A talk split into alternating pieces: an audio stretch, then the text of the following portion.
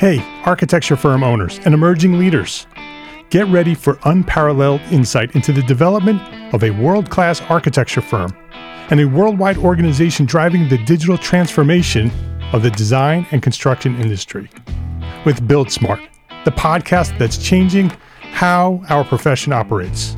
We share the incredible stories behind innovation in the building industry with my friend and co host, Patrick MacLeamy, FAIA former CEO of the international architecture firm HOK. You know, Yamasaki's office or firm lasted during his lifetime. And when he passed away, I think that was the end of the Yamasaki office. Hellmuth did not want that. He wanted a firm that would live out and grow beyond the founders. In season one, discover the untold stories behind HOK's meteoric rise from 150 employees in St. Louis to a powerhouse with over 1,900 staff members and 27 offices worldwide. You know, they weren't as polite as the Kojima people. That was just boom. And anytime you have a creditor, whether it's Kojima or the bank, that wants their money, unless you can raise money someplace else, you are out of business. Bankrupt. Bankrupt. And hold on tight for season two, where Patrick takes us on a new adventure as chairman of Building Smart International, shaping the future of digital transformation in the design, construction, and operation of built assets.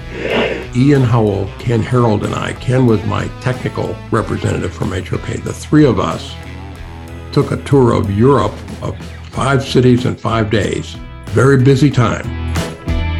Simply follow the link in the show notes to subscribe to Build Smart now and uncover lessons that will transform you and your architecture firm.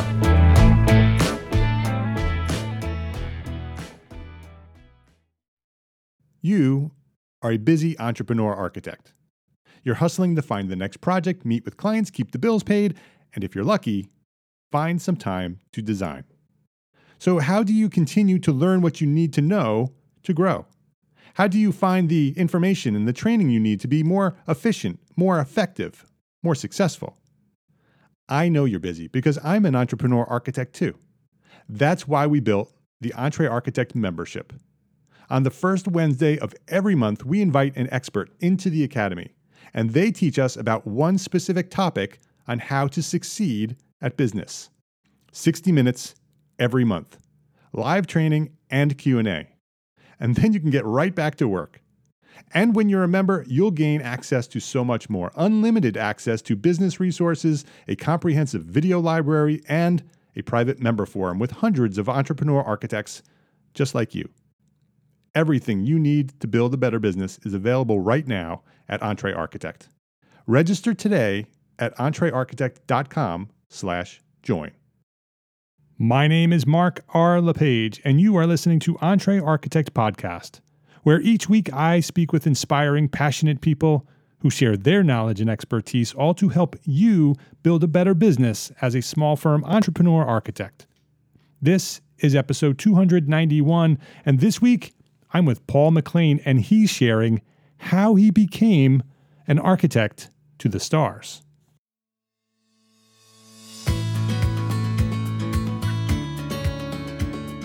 This episode of EntreArchitect Podcast is supported by our platform sponsors ARCAT, the online resource delivering quality building material information, CAD details, BIM specifications, and so much more at arcat.com, and FreshBooks, the cloud based accounting software that makes running your small firm easy, fast, and secure. Spend less time on accounting and more time doing the work you love. Paul McClean, welcome to EntreArchitect Podcast. Great, thank you very much, and very glad to be here. It's great having you here. Uh, you have an interesting story, and I want to share that with the the EntreArchitect community here. Uh, let me introduce you, and so people know who you are. Paul McClean grew up in Ireland, where he attended the Dublin Institute of Technology, graduating with honors in architecture in 1994. Uh, during this time, he traveled and worked for award winning architectural practices in London and Dublin and Sydney. And after graduation, he arrived in Southern California and worked for various local architectural firms before establishing his firm, McClean Design, in 2000. Uh, Paul's a member of the AIA and works primarily in California and Hawaii. Um, and he works for pretty high level clients. He's, I've read some articles. You've done some homes for Jay Z and Beyonce and Calvin Klein. And so some pretty interesting work. Um, he recently released his first book, McClean Design Creating the Contemporary House. So go check that out. We'll have a link to that in the show notes. Uh, it was written by Philip Jodidio. Jodidio, is that how you say it? Thanks. Jo- yeah, Jodidio. So. And it's uh, published by uh, uh Rizzoli uh, Electa. Uh, the book takes us behind the scenes of 21 of the architect's ultra, ultra, ultra modern homes completed in the past 15 years. Um, it's a beautiful book. It's a beautiful monograph. So, Paul, I, I shared a little bit about you, a little bit of a background of who you are and what you do. Um, but like everybody, we want to know more about you personally. So, I would love for you to tell us your origin story. So, go back to where you discovered architecture, what inspired you to become an architect, and give us the story from that point to where you find yourself today gosh, well, it's a, a long time ago at this point. Um, I really always wanted to be an architect since I was about four years old, according to my mother. And I used to draw houses on the living room floor on paper, build Lego models. It was always houses for me for some reason. That was my, my main uh, interest. And I guess I was probably around 10 or 11 years old when I found some books in the local library, which would have been mainly Frank Lloyd Wright. There wasn't a very big architecture collection where I grew up in Dublin in, in the local library, but there were one or two books. It would have been probably just Frank Lloyd Wright, and then like pattern books of homes and whatever. And I remember finding that first book and seeing actually Fallingwater and being completely fascinated by it and not quite understanding that it was a house back then and trying to get my head around that. So I always, you know, for me, it's always been almost like a vocation. I've always wanted to be an architect. There's never really been anything else in fact, I don't know what I would do if I wasn't being an architect at all. I have no comprehension of that. Yeah. And um, so, yeah, I, I, grew up in Dublin, uh, in suburban Dublin, and um, went to school in uh, in the centre of Dublin, and um, did architecture uh, after high school and uh, got to travel, which was great. Uh, I, I, was lucky enough to be able to do a trip around the world when I was about 19 or 20. I disappeared for 15 months and traveled through America and across the Pacific and back through Asia to get home again. And um, the other thing that was really interesting along my, my little journey through uh, architecture school was I had a couple of fascinating jobs. I had a job with the National Monument Service in Dublin and what they do is they categorize all of the ancient monuments around Ireland, and that was that was a fascinating job. They would put me on a train with a bicycle, and I would go out into the countryside and find ruins and sketch them and catalog oh, them. Wow, that's that's so that must have been a lot of fun. That that was that was the, probably one of the best summers of my uh, yeah, early life. And uh, I mean, if you can ever have a job like that, it's just it couldn't be anything better. Did you document them? Did you have to measure them and do measured drawings? measure, well? uh, yeah, do measured drawings, but measured sketch drawings, and a lot of it was discovery. There, there's so much uh, in in Ireland that way, so many ancient things that um, it, it's really that they're not all cataloged yet. So it was trying to find things, or sometimes it was there was a rumor that down this laneway there mm. might be an ancient castle, oh, wow. and don't find it. So that was uh, that was really fascinating, and of course you'd meet people along the way as yeah. well. They would invite you in for tea and whatever. So uh, it, it was always stories. Um, one of one of my favorites. I know we're going way off track here, but one of my favorites was. Um, I went down this laneway with a colleague and we found a moat wrapping around what was a castle, but one tower is still intact and the rest of it ruins. And then sitting in the middle was a little white thatched cottage, like sitting right in the middle where the castle used to be, with a lady probably in her 70s who came right out straight away and you know offered us tea and you know scones and whatever. Gave us her stories of you know her family living there and her her um, relatives going back several hundred years, and you know what she knew about the castle. So that was that was that was a lot of fun. Was the castle uh, was it related to her, or was her family just sort of claimed that space after? Her family had kind of claimed that space yeah. later. but but even still, interestingly, when when I worked there, every time we would talk about buildings, because there was back in in that time in the early '90s, there was a lot of money flowing into Ireland for restoration and uh, for tourism. So they were often building uh, interpretive centers and uh, museums and so on, and even you know infrastructure like utilities, like toilet blocks and whatever that people could use when they visited these sites. But I, I was always trying to convince them they needed to do a really contemporary structure rather than trying to you know replicate what was there. Right. So. Um, did so you ever did you ever succeed at that? I might have done okay on a couple of toilet blocks, you know. But I think, you know, in general, I think where where that went and which is exciting is they they started a competition process. So a lot of young architects in Ireland have designed interpretive centres and museums, and they've all been interesting how they've come about. And the designs have been some of them have been spectacular, and some of them have been just. Uh, world class, I think. So yeah. that, that was very interesting.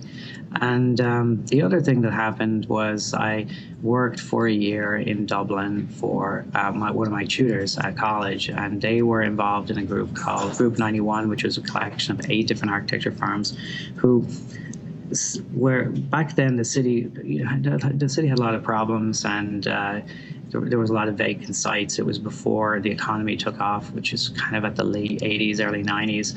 And uh, they were very much influenced by uh, European urbanism, you know, like Aldo Rossi and uh, some of the stuff that was going on in Berlin at the time. And uh, so they, there was a competition to take a section of the city, which had originally actually been designated for demolition so that they could build a giant transport interchange. And did, what they came up with instead was a plan to knit it back together using insertions of new contemporary cultural projects and then linking, creating new streets between different sections. That's now really the center of like tourism in the middle of Dublin right now, 20 years later. So it was uh, fascinating to get to, at that early age, to be involved. I won the competition. So it was like take a year off school and try and help develop a couple of buildings. We had two museums to work on. And uh, of course, back then, this was all before anyone was drafting computers and stuff. It was all hand drawing and hand sketching and perspectives, you know, which is um, something that I was luckily something I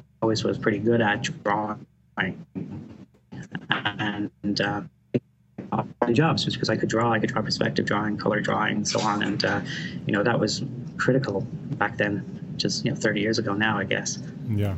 So did so did you?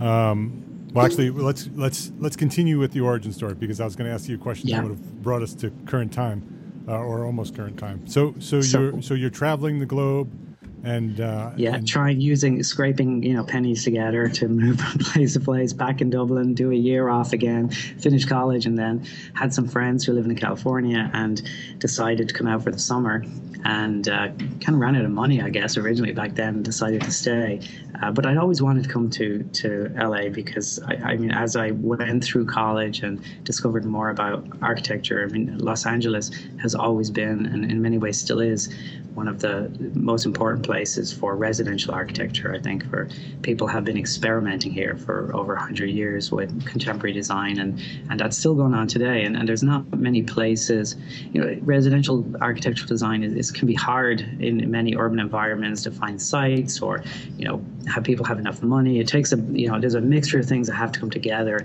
that I think California is particularly suited to in terms of the the way. I mean, it's a very obviously very suburban city, but um, it does mean that there's decent sized lots to work with. There's uh, hillsides and views, and uh, people who live here have the resources to invest in architecture. And then being California, especially, I think people are open to new ideas and to being a little bit experimental with what's essentially an enormous amount of money. you know, and so so I felt like this would be a great place to try and do residential architecture. So when I got here, I worked on you know, trying to find architects that I could work for who who did that type of thing. And um, I worked for a firm in Laguna Beach for about five years before we set up our firm, and uh, learned a lot about residential design and you know met some people along the way that helped me you know connect me to people clients potential clients and that's how we got going. So so you're sort of stranded in LA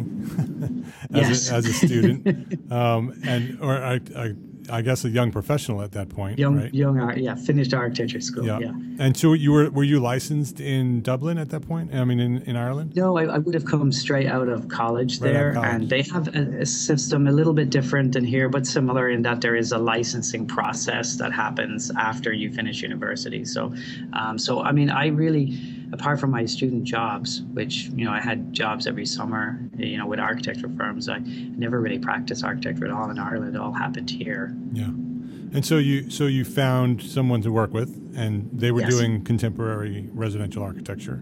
Right in Laguna Beach, yeah. And so so doing some pretty nice projects right off the bat. Yeah, I mean, they, they were great projects, and uh, it, it, really cemented for me that that's what I wanted to do with my career and my life. Um, and I think that it's uh, an interesting, uh, uh compared to other part, forms of architecture, it's it, there's a skill set you need to do because you need to really be comfortable dealing with people. And you have to understand that for most of these people, this is pretty much all the money they'll ever spend or the most amount of money they'll ever spend on one thing in their lives and it's a very nerve-wracking process. And so you have to be able to be patient and be comfortable dealing with people and able to communicate well to them in a non-architectural way that they understand what you're trying to get across and that they can be supportive of it. And i think architects are not necessarily trained to do that. And and so eh, it's some skills I, I wish at architecture school you know we're, we're getting ahead of ourselves here but I wish people would think about that a little bit more that it's it's not really always about the design. It's about trying to find a way to marry the design to the client which is really in a way a form of marketing know you need to be able to market yourself successfully so I, I'm Irish. I know how to talk. We're all pretty good at talking, and uh, that helps. Having an accent sometimes helps as well. Um, but uh, that was really how I got going. Was learning to talk to people, learning to talk in front of design review boards and city council meetings, to to convey the idea without you know getting lost in the idea in a way that people could understand the narrative, and um, you know that led me doing those presentations got me some exposure in the local community that led people to start to approach me independently to see if I'd be interested in working on projects. And I met this lady, and she had bought a lot which came with a set of plans for a Mediterranean style home.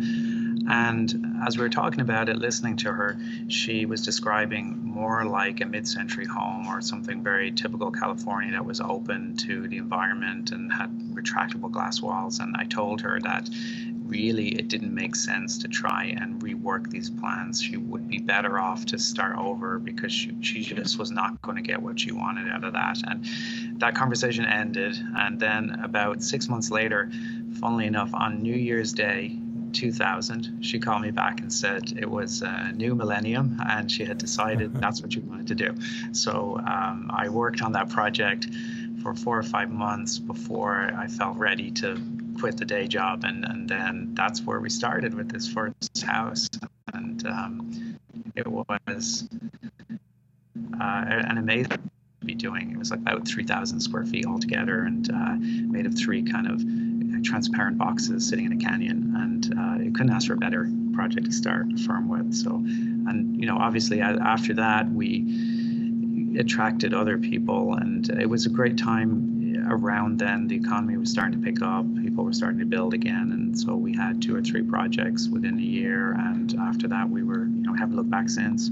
So that so that first client, they she came to you through word of mouth that, that you were working with other, this other firm and you were yeah. presenting and, and so people sort of understood your skill level and, and your personality and the way you were handling right. people and, and so right she, I think that that's important yeah for people for younger architects to understand is you, you got to get yourself out there. Sort of, you have to be out there that people can see you. Like Bill Clinton used to say, like ninety percent is just showing up. Right. Right. You know? Right. Exactly. So that that personality, it sounds like through through what you're describing, that a lot of your um, early success came because you were aware of this ability that that communication was important. This this people, this connection to people was important uh, to be a successful architect. Was that something that um, that that you learned uh, through experience, or was that something that someone at that firm you were working for uh, was teaching you? How did you learn that?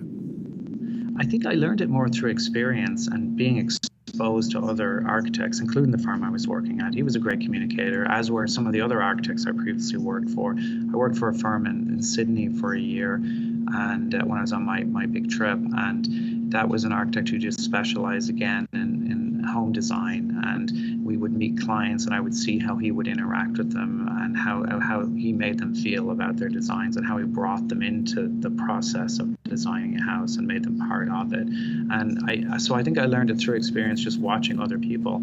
And uh, like I said before, drawing was a big factor in it because I was able to draw in three dimensions and in perspective renderings and so on. And when you don't have a portfolio, I mean, that's what you have to see. But that, what, what's a little bit different, I guess, or interesting about that compared to today, where we can generate so many wonderful images, you know, with computers, is that the artistry was also uh, a selling point that people were attracted to. They like to watch you draw. They like to see the drawings. Sometimes they would ask if they could keep the drawings and put them on their wall. You know, and that's something that is, I think, kind of lost a little bit today. Even I don't draw anymore because you know you can produce a 3D model and get like 20 renderings off it of different views and angles and move it and change it, and it's, it's just so much more productive. But uh, I think that did really help back then in you know the beginning of the century. yeah. so long ago, yeah. uh, 20 years ago, it really helped me get off the ground because people were you know they had seen me talk they they had to take a chance i had to try and you know sell them on the idea that i could do this which is part of the, the problem. It's like they have to spend all this money, and someone has to, you have to convince them that you're actually going to be able to pull this off, actually help them build this project. It won't all be a, a desperate failure.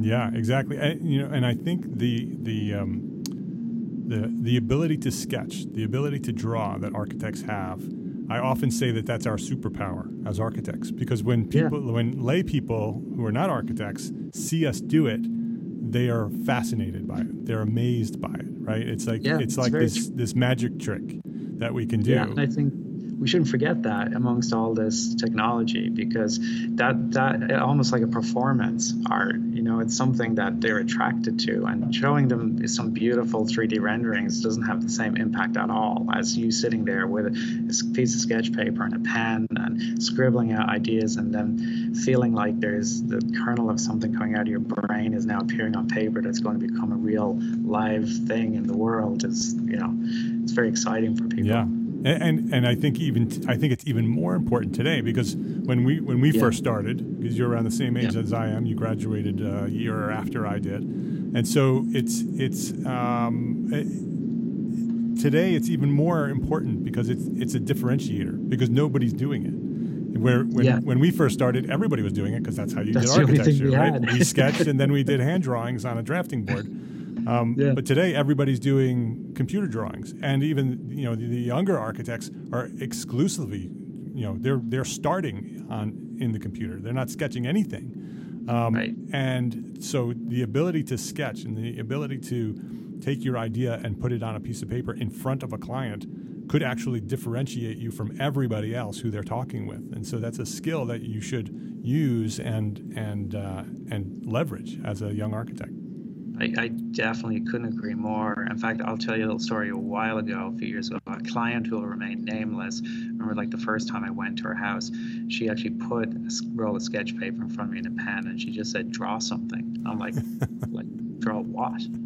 anything. anything. you know?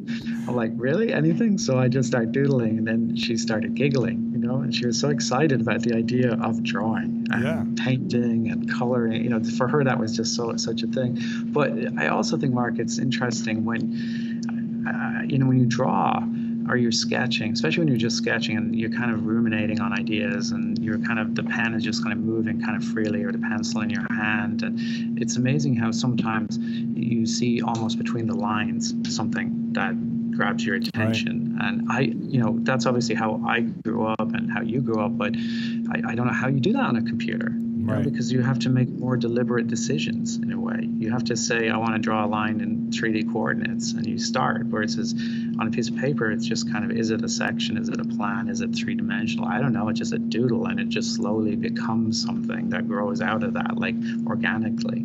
So I think that's something that you know could could easily get lost, um, as well as being something you can really leverage to your advantage. Yeah, I agree. Um, so that so that original client, three boxes in the valley, how did yeah. that become you know what you have today? What what what you're doing today that's you know published in the book?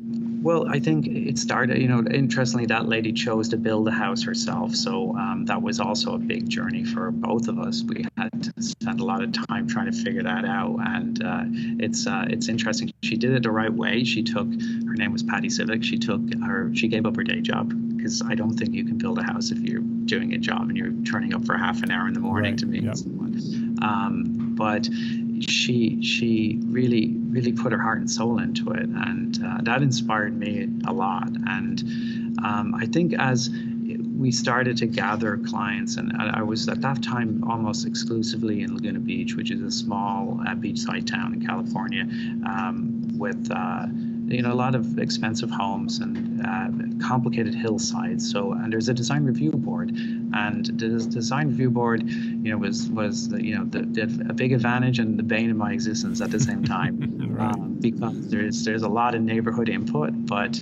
uh, if you can successfully navigate the project process, you end up getting more clients because people are most concerned when they move to town and they want to build a house. They're most concerned like how can we get through the design review board.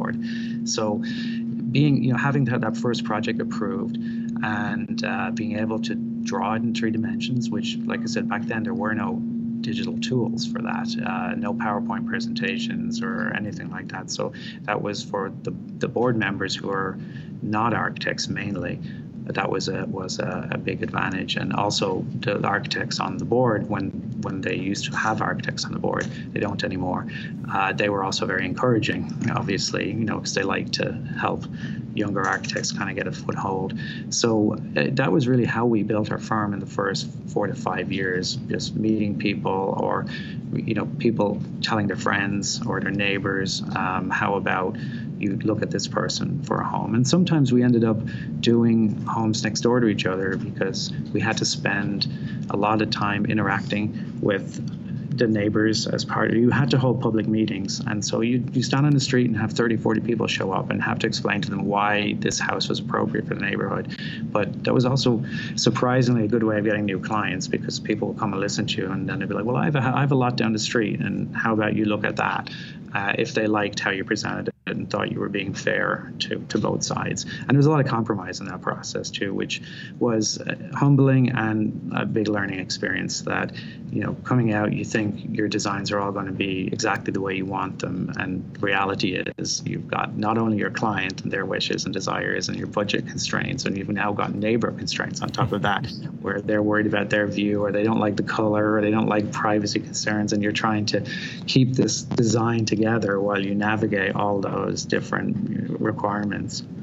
Yeah, and, and, and it comes back to communication, right? It comes back to it communication does. skills. That when you're not only do you need those communication skills to be recognized and acknowledged by potential clients, but now through a very complicated approval process with a board potentially of completely uh, you know non architecturally educated reviewers, which is frustrating for any architect to have to present uh, architectural design to a panel of people who don't understand how architecture is designed, and so right. so that so again you're right back to that that conversation of having the communication skills and the people skills to to successfully navigate that process uh, and and do it you know do it successfully over and over, which makes you um, recognized in the community again. There's people see that you can do that, and now that's a skill that you can promote and and uh, and leverage for the next project. Right, and I think if you look at the most successful architects everywhere, um, most of them are incredible educators. That's the, uh, business. I mean, they may have two or three hundred people working for them, um, but the reason they're the person there is because they're the one who can communicate to people and interact with, whether it's the community or politicians or, or developers or whomever it is they have to work with. It really comes down to that ability to talk to people. We will come right back to our conversation after this quick break to say thank you to our platform sponsors here at EntreArchitect. Arcat and FreshBooks. If you work with specifications in your firm, you probably have come across outdated manufacturer specs with confusing notes, products that no longer exist, or maybe even companies that no longer exist. Maybe you even pay for specifications. Do you do that? Stop. There's a better way to find manufacturer specifications for your project documentation. It's ARCAT. ARCAT.com. ARCAT is the number one most used website for finding building product information and has a free library with over 1,400 up to date accurate specifications. 1,400 up to date accurate specifications. ARCAT's specs are written by FCSI, CCS, and AIA professionals based on manufacturers' data. Use ARCAT's powerful search engine to find the right specifications for your project and quickly download them into multiple formats for free. Google can't do that. You don't even have to register. Go now to arcat.com. That's arcat.com, A R C A T.com, and start building better content today. Do you remember when you started your small firm? It was not easy. It took lots of late nights, early mornings, and maybe even the occasional all nighter. Bottom line, you have been insanely busy ever since. So, why not make things a little bit easier for yourself? Well, our friends at FreshBooks have the solution. FreshBooks invoicing and accounting software is designed specifically for small business owners like us. It's simple, intuitive, and keeps you way more organized than that dusty shoebox filled with crumpled receipts. Create and send professional looking invoices in 30 seconds, and then get them paid two times faster with automated online payments. File expenses even quicker and keep them perfectly organized for tax time. And the best part? FreshBooks grows alongside your business. So you'll always have the tools that you need when you need them without ever having to learn the ins and outs of accounting.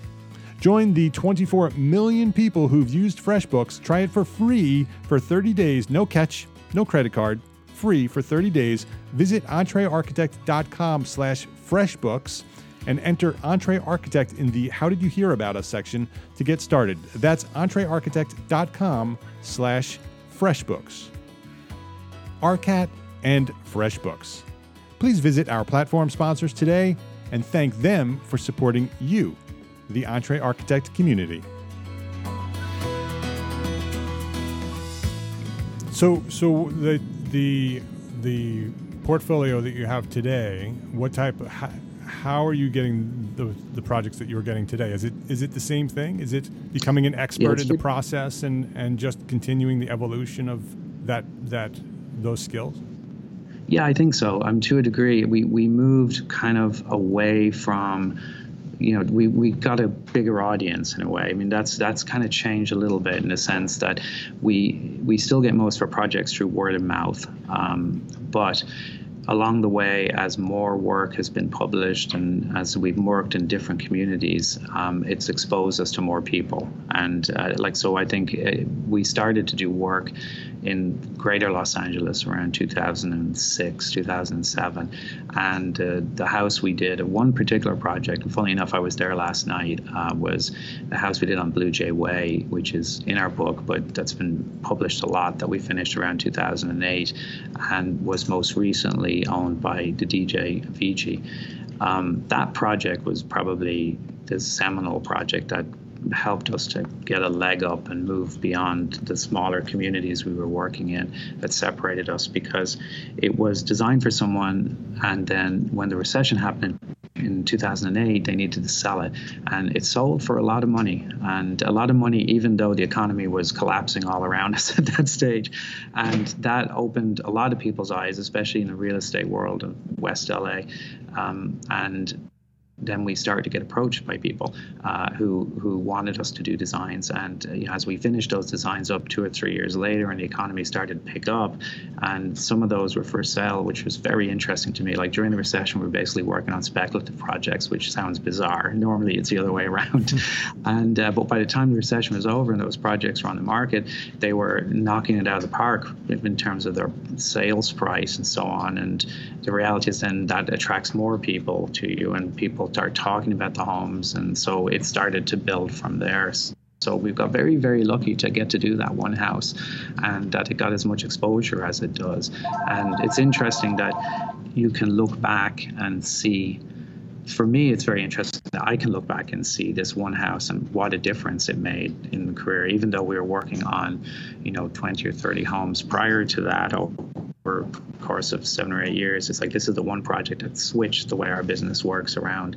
And as we built more and more, then I think as the projects get bigger, people you know, they're looking at looking for architects and they're looking for people who obviously have experience at doing these type of homes. And as the budget in a way gets larger, they become a little bit more conservative. I think um, they're they're not willing perhaps to take a chance as much as they were on some of the smaller projects. I mean, it's a big difference yeah. financially for a client between doing a 1,500 square foot home and a you know 20,000 square foot home, and so in a way they, they end up with just there's certain people who are doing that style of home in that neighborhood, and then we get called. you know, yeah. so there's a little less word of mouth. And then the biggest change, actually, in terms of that, in the last couple of years, has been Instagram. Um, which when um, I think it was my wife started by encouraging me to go on Instagram about two years ago, and we started posting. And our original thought was it would, you know, a lot of our clients were on Instagram, and it's a way just to kind of remind them, hello, we're still here if you're thinking of things, or just you know keep letting them see you, putting you in front of them. But recently, in the last year or so, we've started to get clients just purely off posts on Instagram um, in different places, uh, not not necessarily locally, but we have a project now in Las Vegas and uh, we have a project in Thailand, and both of those came from just people watching Instagram. So that's been, I think Instagram is an amazing tool for architects because it's so visual.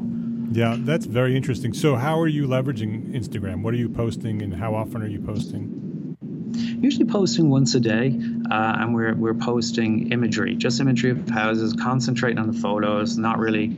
Um, talking too much, which I think that people just like to flick through images. So we're trying to more that we look for more arresting photos. Uh, it's just interesting looking at how it works. People uh, don't seem, at least from for our perspective, they're more interested in the kind of the bigger shots of the entire property, the house, you know. Uh, uh, nighttime shots all lit up with swimming pools, things like that. I've lifestyle photos. I think would be a way yeah. to put it. Um, I we've tried doing um, weeks where we've just posted bathrooms or kitchens and stuff, and then that hasn't really worked out. People don't tend to like them. Though it's just interesting watching how that works. Uh, yeah. so it's the big money shots, I guess, that yep. are the ones people are most interested right, in. And all professional, very very high quality photography as well. Yeah, yeah. So we're always you know, it's always professional photography from our projects that we're posting. Right, because I mean, you look at some Instagram accounts, and it's more of sort of a, a behind the scenes look at the architecture firm.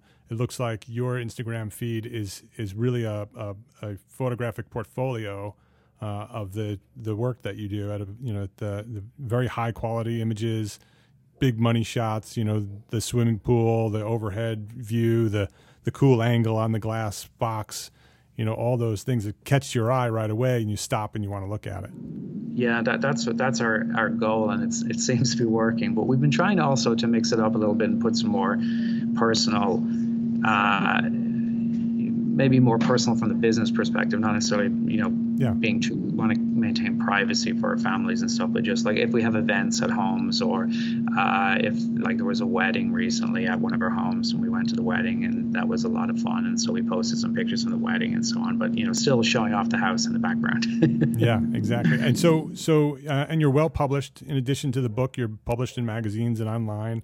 Um, how how are you doing that? Are you working with a, a, a PR agency or a marketing company, or are you doing that in house? We are working with a PR company since we launched the book. We hired somebody because we, we had never worked on a book before, and it was uh, we were working with Rizzoli, and they were amazing. But their obviously their goal is to get the book published, and then it's up to us to help get the book out there and sold. So right. we we hired a PR firm to help us with that, and uh, Christine Anderson is the name of the lady there, and they've been phenomenal. It's, it's really been interesting to see how much more uh, their input has helped to um, get the the book out there and also to get us into magazines and so on. And there does definitely seem to be a need for people that have connections with editors and writers. And I, I don't think it's, it's in any way nefarious or anything. I think it's just that, like many things, you just aren't on their radar. You need mm-hmm. someone who can they trust who can say, "Hey, you should pay attention to this person and what they're doing, or take a look at this," and to just to get someone to get you over that line. And then they're like, "Oh yeah, that's really nice. I'd like to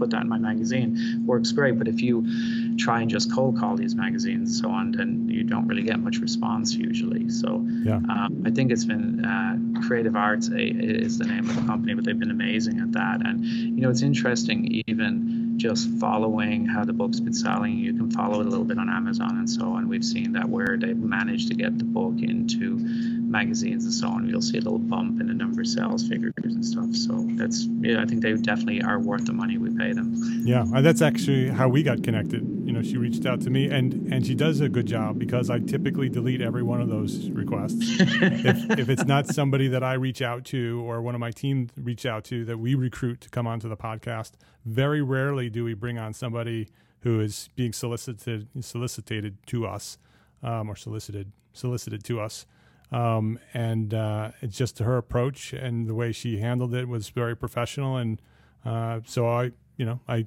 I said, well, let me learn more. And yeah, and so and I'm glad we did because it was a, it's a really interesting conversation. Uh, because you have very interesting work and you have an interesting firm, and it's great to sort of hear the the background uh, of how your your firm works. Um, I had one other question before we wrapped up here. Um, I don't remember what it was. Uh, oh, that's what it was. I wanted to know a challenge. So, in in somewhere in your in your career, um, was there any sort of big challenge that you had to overcome, um, and how did you overcome it? It's funny, but it really relates to the rest of our conversation. It's all about communication. I mean, there have been challenges. There have been times when things have gone very wrong with clients uh, on job sites, miscommunication, uh, things that turned out not to be way mistakes we've made. We've made some pretty big mistakes. It's amazing, you know. Sometimes we're still here, but the the thing I learned from that is that um, the first thing you need to do. I mean, the way we approach problems when they happen, and uh, is we try and figure out first of all how the problem came about um, and what is the best solution. And then, as soon as we possibly can, we just go straight up there and apologize if necessary, explain what went wrong, take responsibility for it, and then offer a solution. And I think that people often, particularly maybe it's as especially younger architects who are maybe perhaps not so quite so confident, you know, due to you know where they are in the career. The, the danger is to kind of bury your head in the sand and hope it goes away, and that never works. yes. And that's what leads to big problem, bigger problems like lawsuits and so on. And we've been very fortunate to to be able to navigate because our clients are are obviously very successful and very wealthy generally, and so they have resources, you know, and so they could make our lives very difficult. Yeah, and there's you know they're they an attorney on hand, ready? They just say sick them and you know, so, they go attack, right? And so yeah, there you go. So um, so I think that's probably the thing I learned along the way that I feel like I need to pass on, and it really relates right back to that communication issue. That you know if you need to find ways to communicate your ideas and communicate what's going on to people and be upfront and open, so that they um, feel that you know you're being honest with them and that they're getting value for money and that they're uh, you know that they're not being taken advantage of. You know people i think uh, like we said at the beginning when you're designing a home and this doesn't matter if it's a 1500 square foot house or a 100000 square foot house you know everyone has essentially the same worries they, you know they they they're worrying can they afford it? They're worrying are they doing the right thing?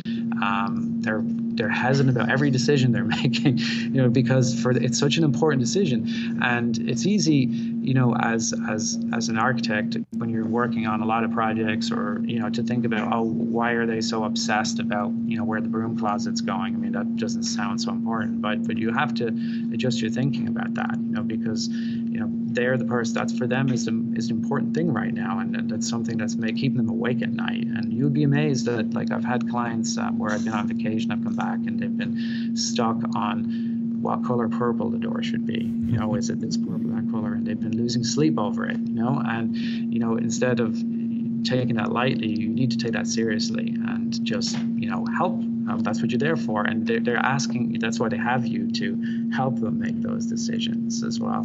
Another and another interesting little side note is a, a client of mine that I remember going to a first interview with a lady and her husband, and she told me that um, they lived in a very conventional house, very traditional, in uh, in a suburban part of Greater Los Angeles, and she told me that she wanted her new house to be very homey.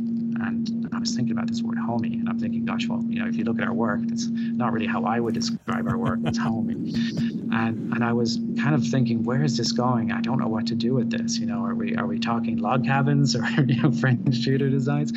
And then we went to look at some homes that we'd done, and I took her to this house that you know people would say looks a little bit um, it's uh, you almost can't tell if the pictures are black and white in color because the, the palette is so stark and everything is so perfectly gray, black, or white.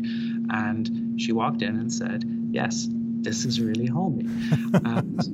I was completely taken aback. But so her perception of what what she meant was something not in, on my radar, and that was that was a very interesting lesson to learn. That to to try and figure out what what your client really wants at the end of the day. It's not what you want; it's what they want. And I mean, th- th- for me, we're in this tremendously fortunate position, and we've had a chance to build all these great homes. And obviously, when we get a new client, they're coming to us based on our portfolio. So I don't really have to worry anymore about whether they like what we do because otherwise they wouldn't be calling. Um, but I need to figure out what they like and how to marry those two together. You know, so I think that's that's a, always a big challenge, but that's the exciting bit too, and you never know what's going to come out of that. Yeah, it, it's so interesting to hear you uh, talk about the the challenges and how you overcome them and, and how you be honest, even at that very high level with with clients with a lot of money and a lot of resources and a lot of support. Um, to them, it takes a lot of courage to say, yes, we made a mistake, and here's what the mistake is, and here's how we're going to fix it. And and I've written articles about that. I agree with you that you you take accountability, and it actually builds your credibility and builds your trust with the client because you did. Uh, um, you were held accountable, you know, uh, for the for the issue. Um, it, it's it's very interesting. The um, so let's let's wrap up with our last final question here, Paul. Um, what is one thing that a small firm architect can do today to build a better business for tomorrow? For themselves for tomorrow, or for for the world? I mean, what's the question? I guess. It could, well, it's it's intended to be for their firm and for themselves, yeah. but it can it can be answered any way that you'd like to answer it. Well, I think um, you know, obviously we're we're like we've talked about, marketing and communication are are really really important, obviously, uh, and we live in a in a very digital world. And it's interesting that there's opportunities even for very small firms. I mean, our firm is not very large, um, but you can do work not necessarily locally. You can do work all around the world in in the way things are today. So, I think um, just being trying to be open to to that, but to prepare for it, like we talked about. Um, concentrate instead of thinking of portfolio just in terms of what buildings you have or what um, you know what the what the design looks like think of it in terms of what are you trying to communicate to people? Um, how you're the people you're trying to target how does this relate to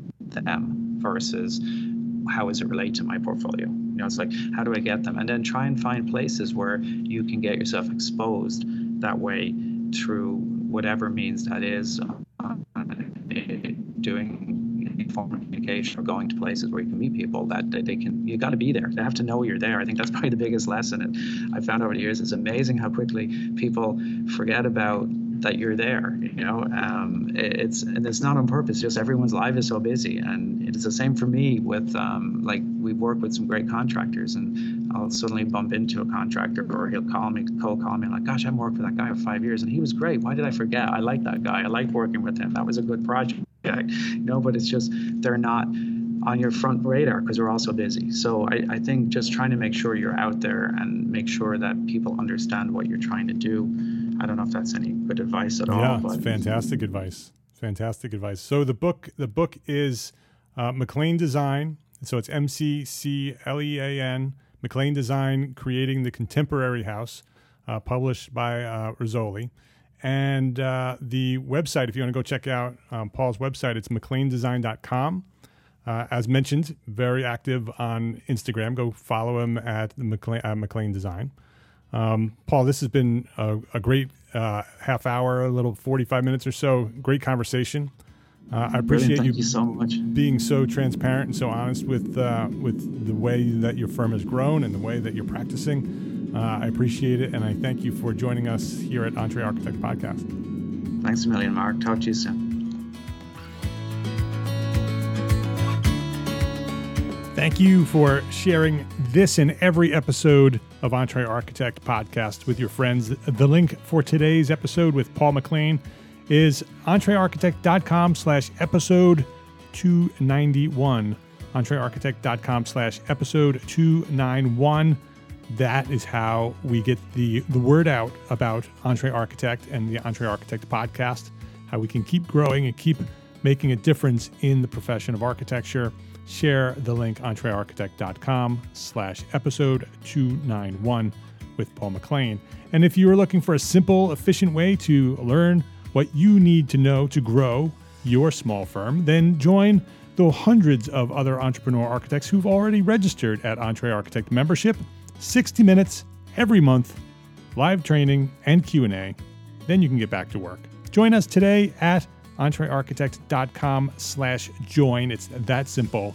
entrearchitect.com slash join. Love, learn, and share what you know. Thanks for listening. Spread the word and have a great week.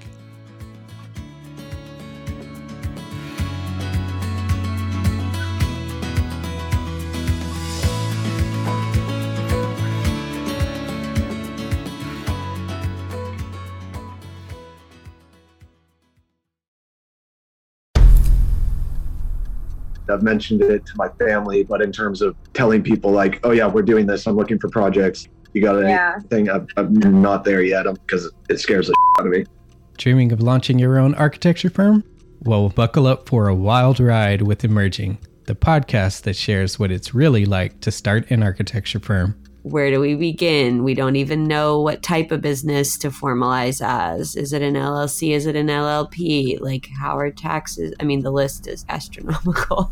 Season 1 featured founders Jeffrey, Lexi, and Chris, owners of Level Studio Architecture, are your fearless guides on this unfiltered journey from napkin sketches to a thriving studio.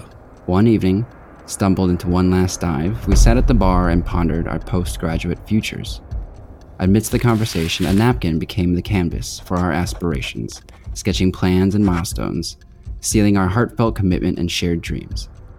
In drawing down dreams on a napkin collectively, that then you know in your head you've rooted like oh i'm connected to these people like long term The process of starting an architecture practice brims with excitement and challenges, demanding meticulous planning, flawless execution, and unyielding resilience. I kind of hate the term because it's so overly used, but I think everybody knows imposter syndrome, and I think it's it's so real to this day. I I, I don't know if it's with everybody, but with me, I'm always questioning like, us, can we do this? Are we ready to do this? Are we prepared? Can we do it? Did we just decide a name? We did it, guys. Oh The my one that god! came out of nowhere. Woo! They come out of nowhere. I liked it. I saw it. Ready to turn your aspirations into reality? Follow the link in the show notes to subscribe to Emerging and chart your own path to architectural success.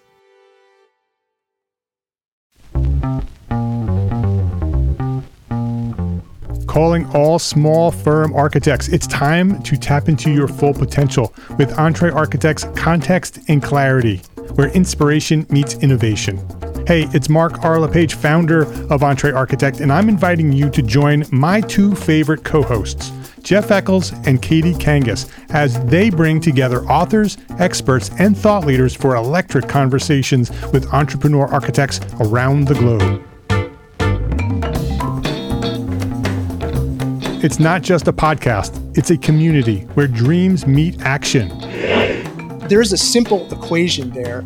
And what for me, what that did, just doing that basic calculation was it allowed me to compare what I had actually saved in my retirement accounts to what I thought a possible projected annual spend might be. Artists are temperamental, so beautiful design is going to be a priority. When the job is done, we're going to actually need to live in the house, not live with the person who designed it. and so uh, for me, the, the artistic skill, the architectural skill is most important. And so I would say like that would be 60% of it, if not more. Gain insights to build a successful practice. Subscribe, engage, and let's redefine your future together. Join the Context and Clarity community, where every conversation adds to your blueprint for success.